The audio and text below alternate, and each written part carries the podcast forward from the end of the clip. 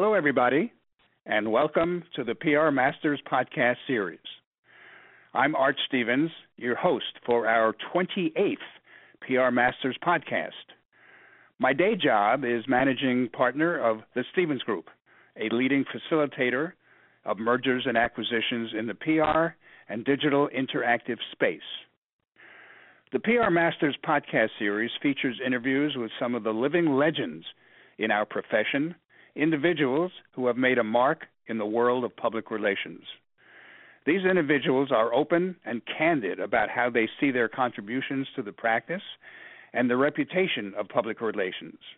And we usually share an entertaining as well as informative 45 minutes with you, our listeners.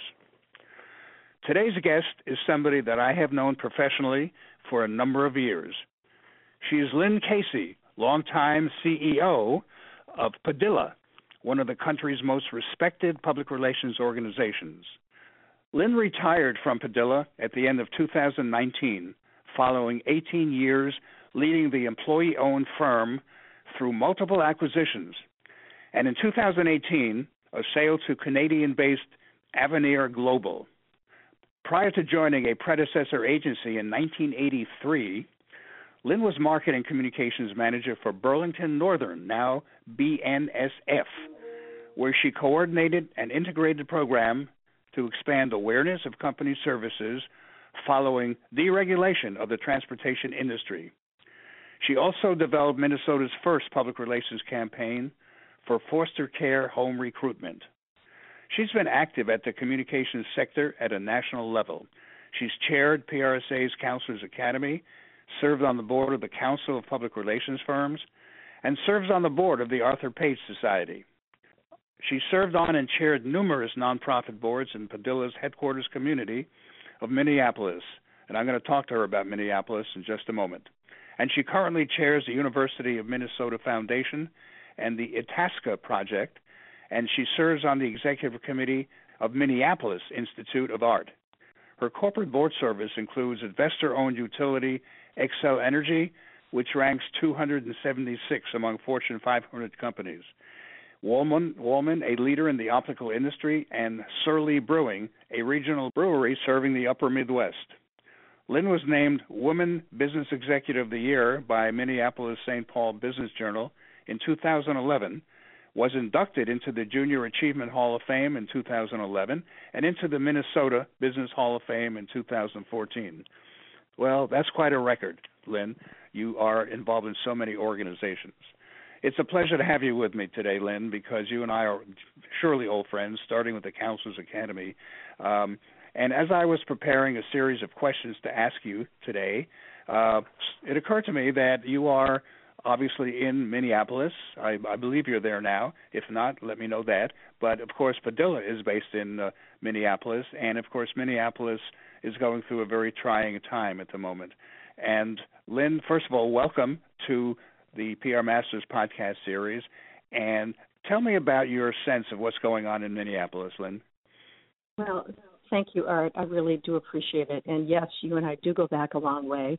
And in, in listening to the introduction, all I kept thinking was, dang, I should have sent you the short version of the bio. So, so I'm sorry about that.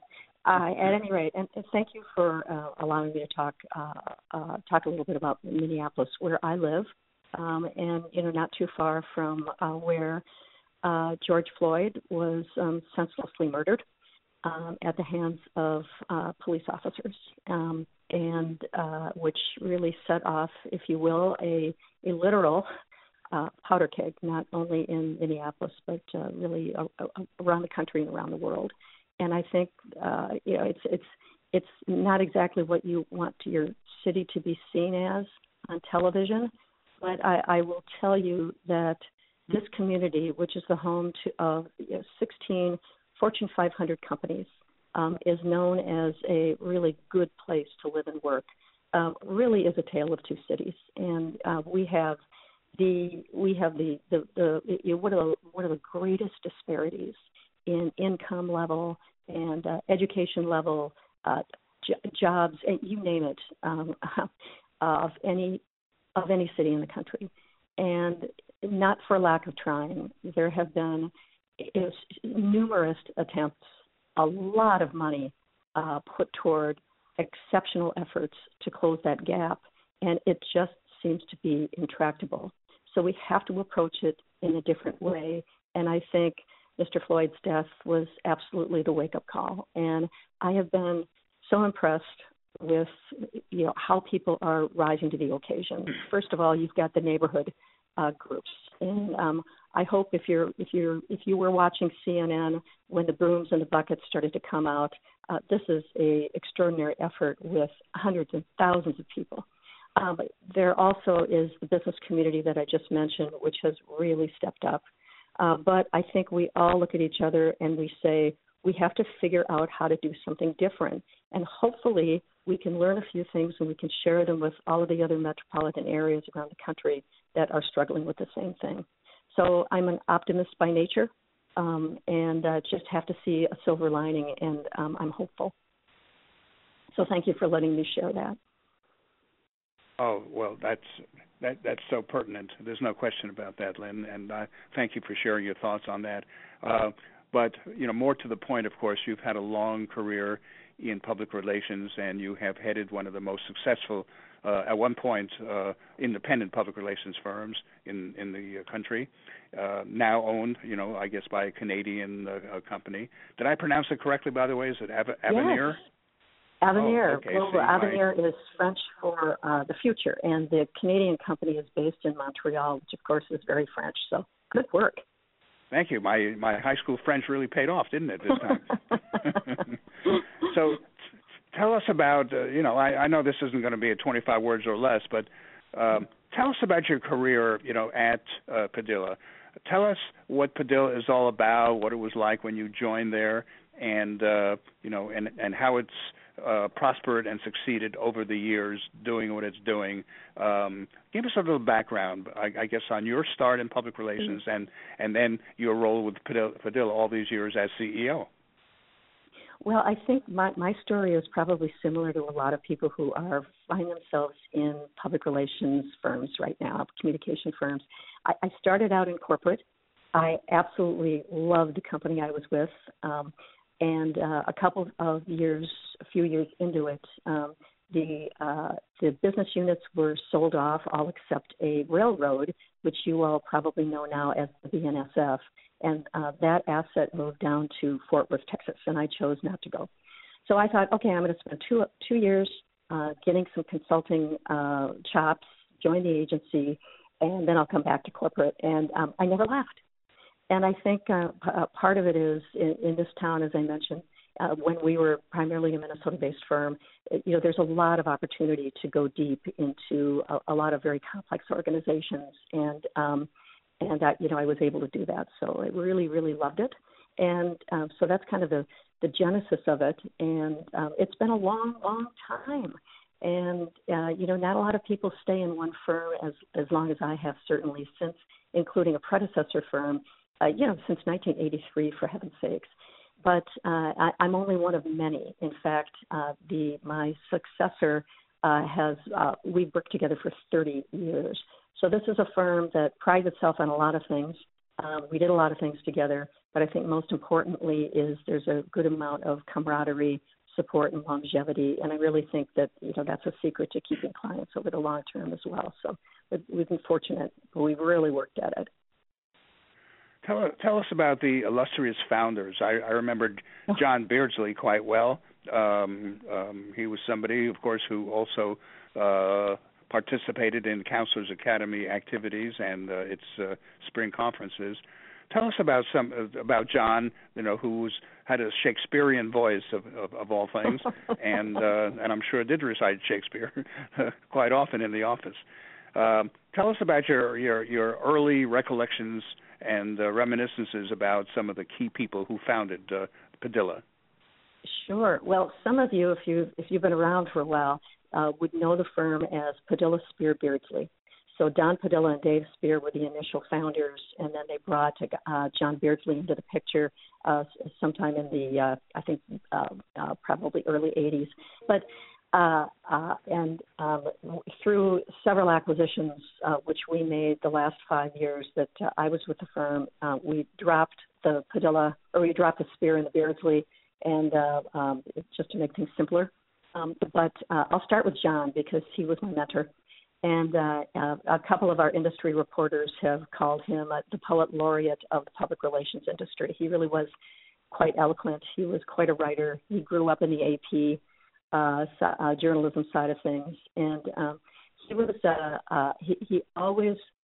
I think he he really wanted public relations to be everything that it is, and he was quite the um, scientist, and he was super super curious, and he realized that um, there's a lot of behavior theory that goes into communicating well and he was quite ahead of his time, Art, because right now, you know, you can read uh, uh, uh, Cialdini's um, influence book, Persuasion book. You can read uh, how to, how you know um, uh, Made to Stick by the Heath brothers. You can read a lot of uh, things on behavioral economics, and those are the kinds of things he studied and helped instill in us. So he died too soon. Um, and uh, before him, you had Don Padilla and Dave Spear, who were sort of the yin and yang. They were real characters. I was told that there was really nothing that happened in the Twin Cities of Minneapolis, St. Paul, without them having their fingers in it. And um, there are too many stories that people still come up to me today and tell me stories that, um, well, let's just say that the first the first table we had in our first New York office was bought on a whim after probably a five martini lunch, and I think I'll leave it at that. How did you get into public relations, Lynn? How did it all start for you? Yeah, well, kind of by accident. Um, I uh, moved here to go to law school, and then somebody challenged me. Um, uh, a few months before we were buying our books about why I wanted to do that, and I didn't have a good answer. Except um, everybody in my cohort during that time, in the late 70s, mid 70s, we, we didn't know what we wanted to do, and there was a a lot of need for lawyers, so we all took the LSAT and did that thing. So fortunately, I didn't go, and but I was kind of searching for something else. I kind of stumbled on the campus of the University of Minnesota into the journalism school um, I'd always written. I edited the you know the college paper up in uh, North Dakota where he did my undergrad, and they let me into a grad program, and they said, okay, you can take the investigative journalism track, or you could take the advertising track, and oh by the way, there's a couple of these uh, courses that you can take if you want uh, called public relations. And I knew I wasn't uh, I knew I wasn't jugular enough to go uh, the investigative reporting track uh, advertising at that time just didn't seem really appealing either. Um, it was a little too much rah rah, and um, uh, so I, I took those two courses and I was just hooked. And uh, you know, the, uh, the rest is history. Got a couple of internships. So what what, what hooked you about it? What what hooked you about it? I'm I'm curious. What did well, what did you find appealing about about the the subject and and uh, career opportunity in public relations? what what I loved was um, I didn't call it that. We didn't call it that back then, but it was pretty clear to me that um, that you, you it, well, the, the uh, Page Society calls uh, communica- communications people, especially in organizations, integrators, because the communication stuff we put out is really the output of a lot of conversations with very different people with very different views, both inside an organization and outside an organization.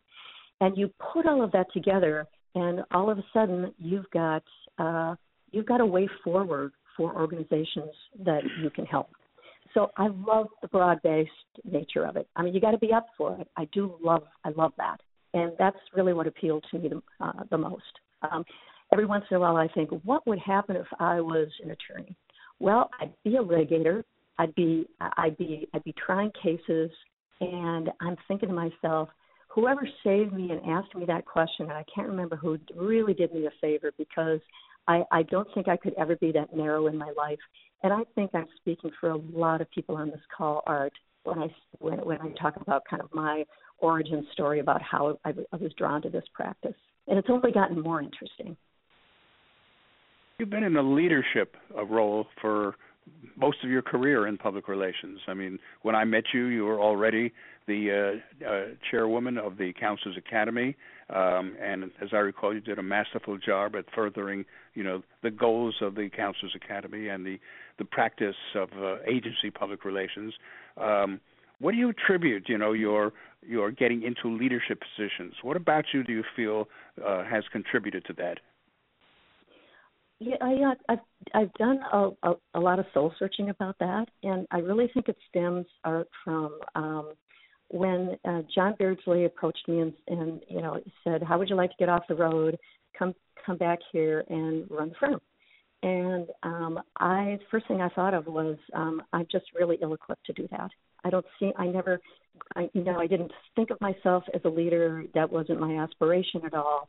And so I put myself through a program called Center for Creative Leadership, and it's a it's it's a leadership development, four and a half days. They shrink you within an inch of your life with industrial psychologists, and it was there that I learned this concept called servant leadership. And my leadership, I, I think my leader, um, uh, you know, exposure had been a little bit more in the command and control nature of things, which probably colored my interest in really being a leader. Servant leadership is all about uh, leading through other people.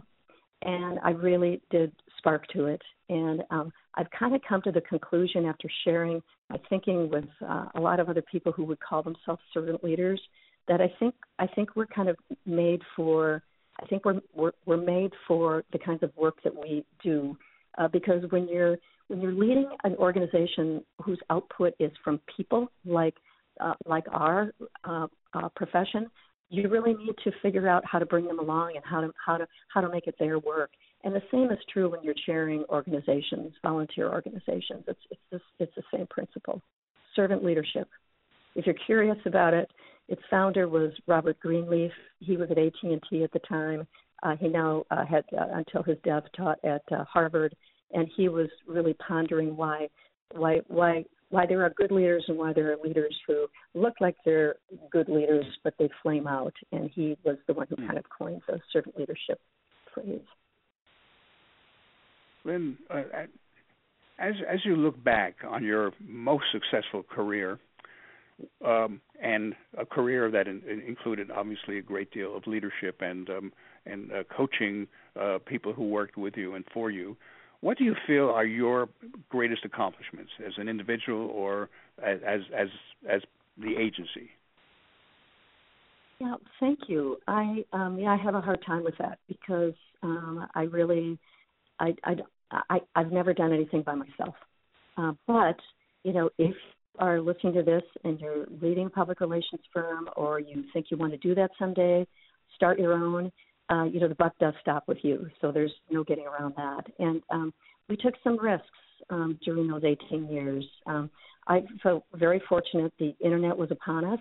We knew it was real, and we made some bold moves early on to start a creative and digital operation um, that you know survives today and is is, is really good.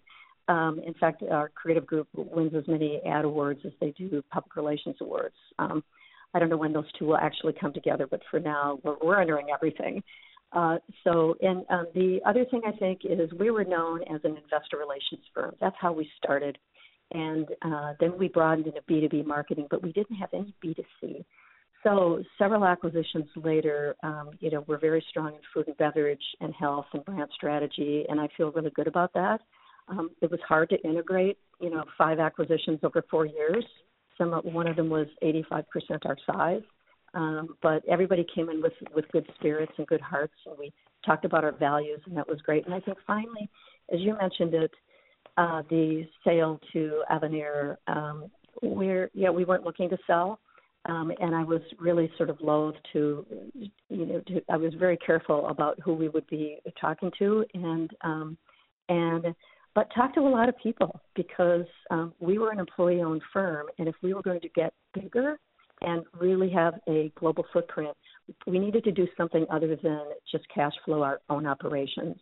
So, um, so it, the, you know, the, it just seemed right, and that was uh, really well done, I think. And um, I'm really happy to leave the firm in good hands, great team, and especially with a parent that is ethical, values oriented, and kind of in it for the long run. So, well, so it sounds like it worked, it's worked out well for you and, and Padilla, the uh, the acquisition? You know, it really has, and I think it's only I think it's because we spent about a year getting to know each other uh, mm. at the senior leadership level really, really well. I mean, I feel like I feel like I knew uh, the CEO almost as well as I knew my spouse when we got married. So it was that kind of a relationship, and I think that I think that serves us well. And maybe a lesson to others uh, on in, in, on the agency side who are thinking about making acquisitions or are talking to other people about it. Make sure you do that cultural assessment. Ask every question that you don't want to ask because it'll come back to haunt you. it really will.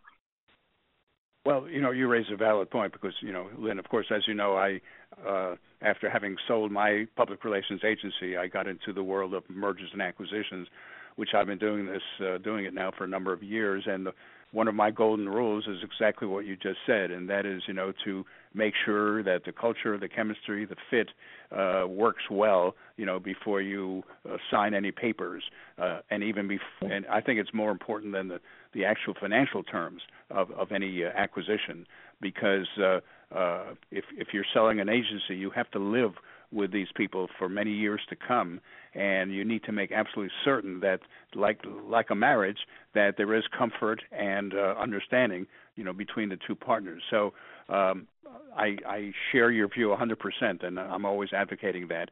And it appears that, uh, uh, given the relationship that uh, Padilla has with Avenir, that it has worked out not only well, but I guess it, it has accrued to the benefit of both and you know that that's that's not the case in a lot of a lot of them. And i'm i'm sure i'm sure what also was the case is that uh you know some of those acquisitions are doing better even than than we are on a whole host of levels. So I, i'm just going to turn it back to you art because the people who don't know you who are listening to this do need to know that um you do take care and uh to make sure that culture and fit is a part of it.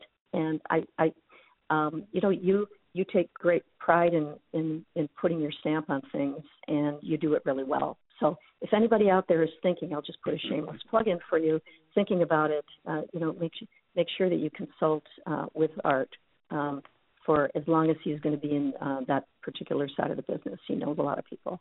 Oh that's very kind of you. That's very kind of you. Thank you lynn. Um, so i want to get back to the role of public relations and a subject area you fell in love with many years ago when you were contemplating what you wanted to do uh, going forward. So, what is your view about the role of public relations in society? What has it changed uh, in over the years, or has it been sort of the same as when you kind of first started? Oh, it's changed.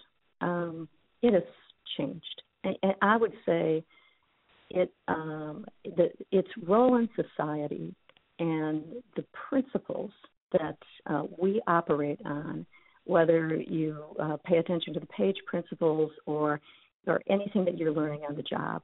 Um, you know, telling the truth and uh, you know making sure that you understand your audiences, your your, uh, your constituents very, very, very, very clearly, paying attention to all of them. Uh, I, I think that um, now more than ever, um, those principles are held dear, and thankfully, whether through external forces like Larry Fink uh, uh, or or what, whatever, uh, a lot of businesses are really coming to understand that how they communicate uh, and how they how they live, because of course PR is all about performance that's recognized. First, you have to have the performance is just just really really critical. So so our role in society, I don't think has been uh, has been really tapped until most recently, and um, and we have a we have a big job to do if we're up to it. And everybody gets to play a role. If you love to write, um, you write. If you love to be more of an integrator to you know uh, get people on the same page, uh, you you broker your um, interpersonal skills. And um, but I think the most important thing to do is to for all of us to pick our head up and ask ourselves whether the company we're working with is doing well uh, by it, by its employees, by its other stakeholders, and are we making the world a better place? Because um, there's nobody other than people, I think, in our position who hold such power because everybody needs to communicate, and we just need to live up to that. Well, as we both know, you know, public relations has certainly changed a lot during your tenure in the agency business as well as my own. What do you envision to be its future based on where it's gone and where do you think it's going to go going forward? Well, you know, we've had these huge debates uh, since the dawn of the internet um, about are we uh, uh, are are we in the public relations industry? Are we in the communication industry? Which one of our industry pundits just says no, no, no. Communication is looked upon as a tactic. Uh, are we in the, in the strategic communications industry, which has always sort of rubbed me the wrong way? Are we in the marketing industry? Well, you know what? Let's just be in the let's just be about uh, helping organizations communicate uh, with the people who matter, um, and that's everybody, um, uh, as as well as possible, using all of the tools that are available uh, to us, and that includes uh, paid, earned, uh, you know, social. I mean, the, the the whole the whole gamut. We should be using um, all of the tools in our toolbox at the appropriate time to do the work that needs to be done to help companies organizations understand that people are important to them and vice versa. But you know, now that I think about it, I'll bet you and I started this. You know, we started about the same time. We were on typewriters. We, yep, you know, for sure. And then there was a Selectric typewriter. That's right. And then I remember that's because right. John Beardsley, uh, besides being the poet laureate, Shakespearean actor, he also was a really early adopter of technology. So I would be I would climb on a plane and I would have the first uh, computer. Basically, it was a word processor, uh, but it looked like a computer. And it it was portable. It was an HP. It had six lines of type. And I remember looking back to see where the bathroom was on a plane, and everybody uh, everybody had their necks craned in the aisle because they had never seen anything like this before. And now look at us. We're all working from home, uh, for heaven's sakes, with technology. So so I love it. I'll never be an early adopter, yeah. but I am a fan. Yeah, I mean, think think about that, and I'm sure you have. You know, the fact that you know this uh, you know dreaded uh, coronavirus uh, situation has compelled uh, most people to work from home. Just imagine if we didn't have the technology available today, would we be as diligent and as uh, uh, efficient about working at home as we can be given the technology? Yeah, I mean, it, really is something to ponder. And in terms of you know getting you know an economic recovery going, uh, unfortunately, the recovery is going to be very much laying bare even more than more than uh, the George Floyd incident uh, our, our disparities. We have we have great reckonings uh, uh, in our future, all of us in this country. Uh, but um, on on the other hand, um, if we didn't have people who are still being productive, working at home, we have a worse economic issue than on in our hands right now. So I just uh, think about that as a door closing but a window opening. Hmm, okay. Well, Lynn, you've been a role model in public relations. There's no question about that. All who know know you know about your grace and elegance, and that they are your calling cards.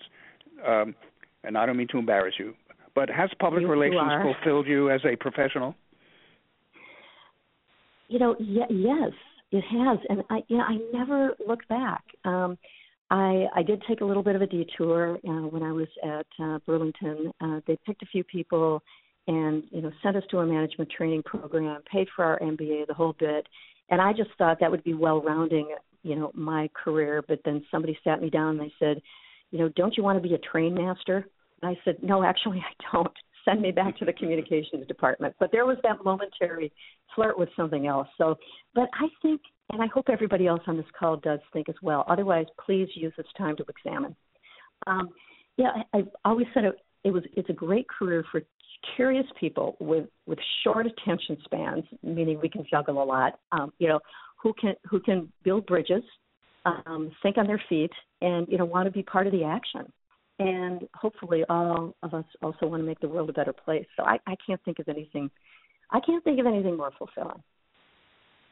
Do you think public relations will change as uh, as the years go by in in some uh, meaningful ways, or do you think that you know the, the basic principles that you and I have lived by all these years will remain the same? Uh, I well, um, it's harder and harder to get to truth as you know, that's the dark side of uh, you know what we what we've created through technology.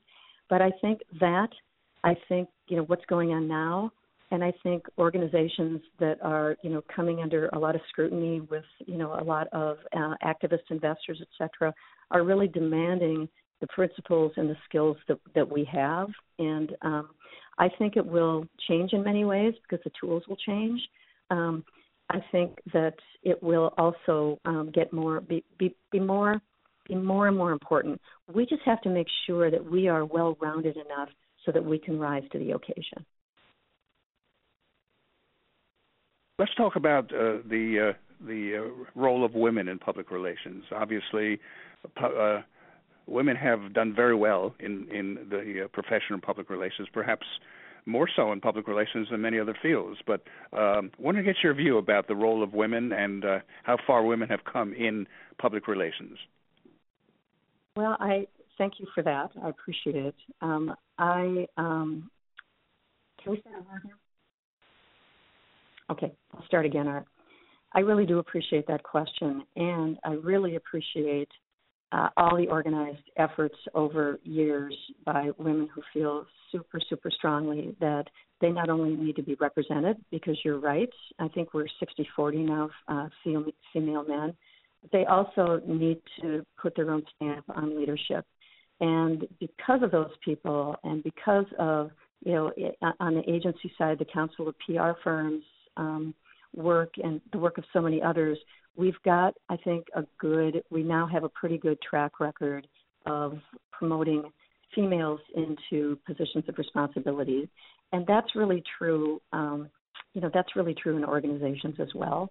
Um, even those corporations that, you, you know, they may have, they may have a communications person reporting into, say, general counsel, but a lot of those general counsel positions are held by women. So I think as a profession, we've, we've done pretty well, but we can't let up.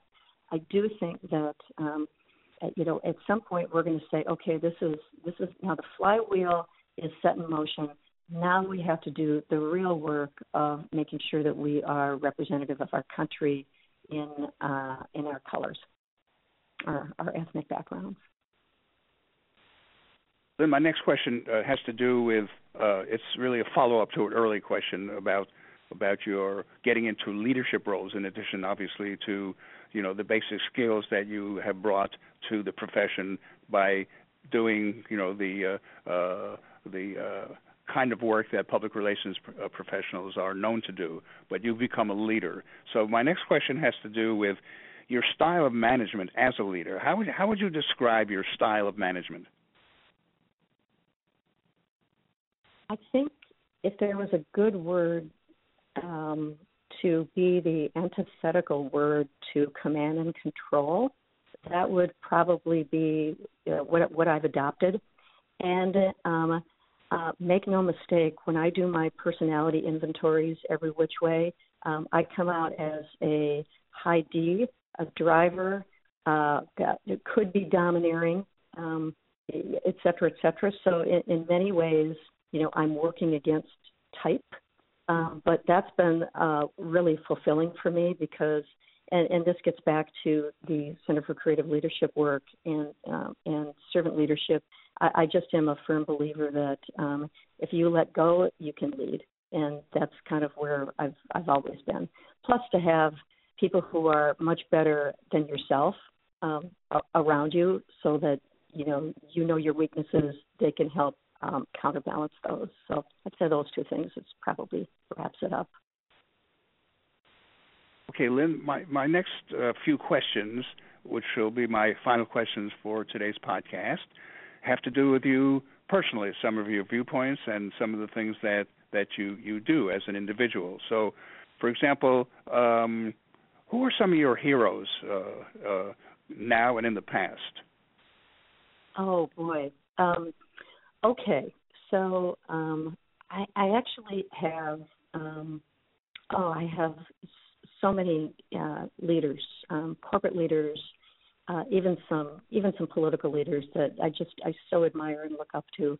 Uh, but I'm just I'm going to single one out, uh, and it's um, Richard Davis, and he is uh, uh, actually uh, retired a couple of years ago, maybe it was less than that, um, from uh, U.S. Bank which some of you might know, especially if you are uh, west of the Mississippi.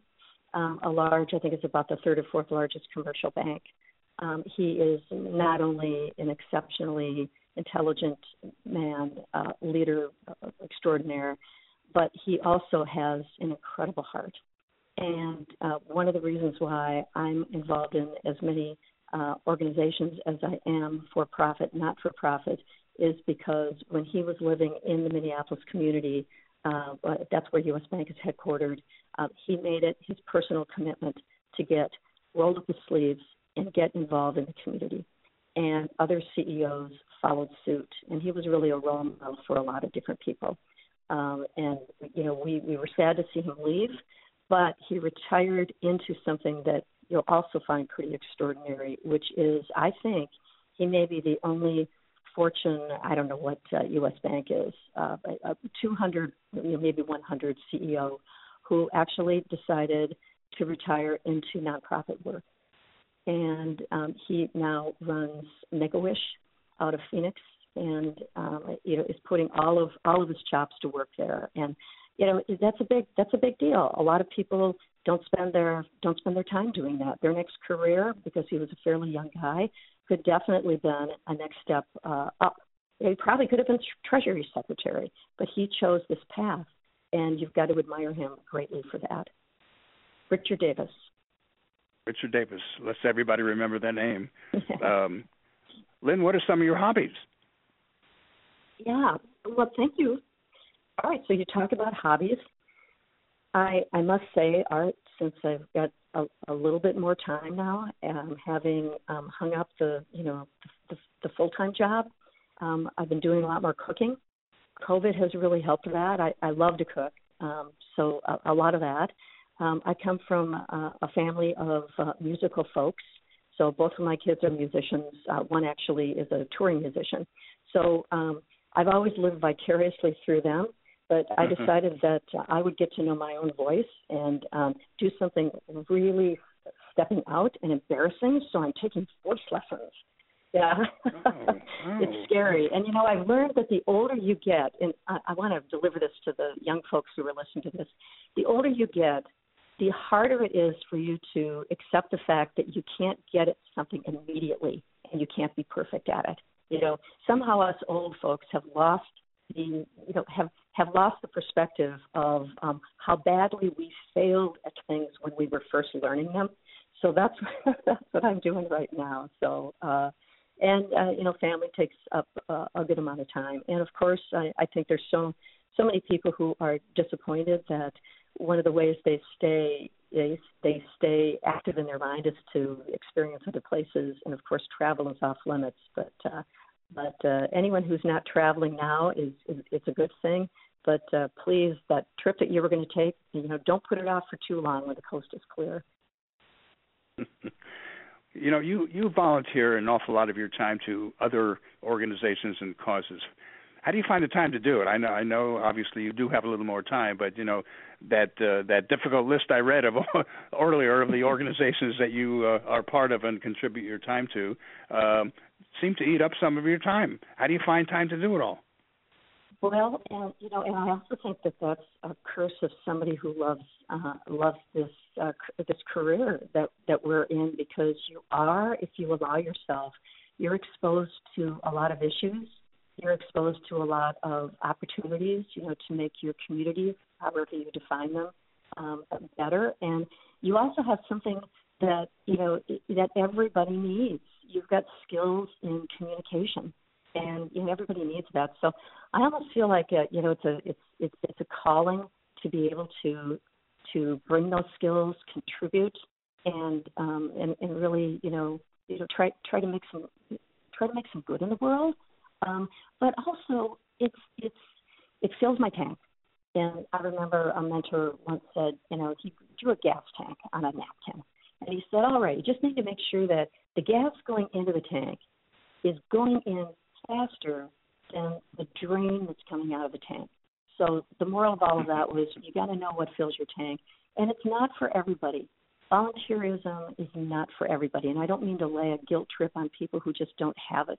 Um, you know, expose yourself to it. That's fine, but there's a lot of ways. There's a lot of ways to contribute. Um, this just happens to be sort of a, a, a calling of mine. Lynn Casey, how do you want to be remembered? uh, well, you know, I um, I think I was comparing notes actually with somebody who uh, uh, in town who ran a very successful consulting business, uh, um, uh, and he he said that he knew from an early age that he wanted to be helpful. He wanted to be of service, and he shared with me that at one point he thought he was going to be a priest, and then of course he met the woman who was going to be his life, so that went out the window. And I had to share with him that I thought about at, at one point becoming a nun until the same thing happened to me. So I think to be remembered for, I guess, what you know you are and what you've done all your life, which is somebody who loves to help and loves to serve, um, is probably as good as it gets for me. Oh, that's that's one that's wonderful, Lynn. So on that note, Lynn, um, our conversation for today, our 28th uh, PR Masters podcast, is coming to a close. And I really want to thank you for your time and also, you know, for your uh, contribution to the profession of public relations and all you have done for it and all the uh, apostles you have uh, created, including me. I am certainly an apostle because you are the best. And so thank you very much, Lynn, for being with us today. Well, thanks a lot, Art, and thanks to all the people who are listening. And I hope I hope you're I hope you've got one or two takeaways. That would be that would be that would be an awesome way for me to be able to close this out. Thanks for the opportunity. Lynn, I think we have a lot of takeaways, believe me. So, on behalf of our listeners, I'd like to thank you for joining us today, Lynn Casey, and sharing your views with us. And I'd like to thank all of you for tuning in to another of the Stevens Group PR Masters podcast series. So, until next time, I'm Art Stevens, wishing you all the very best.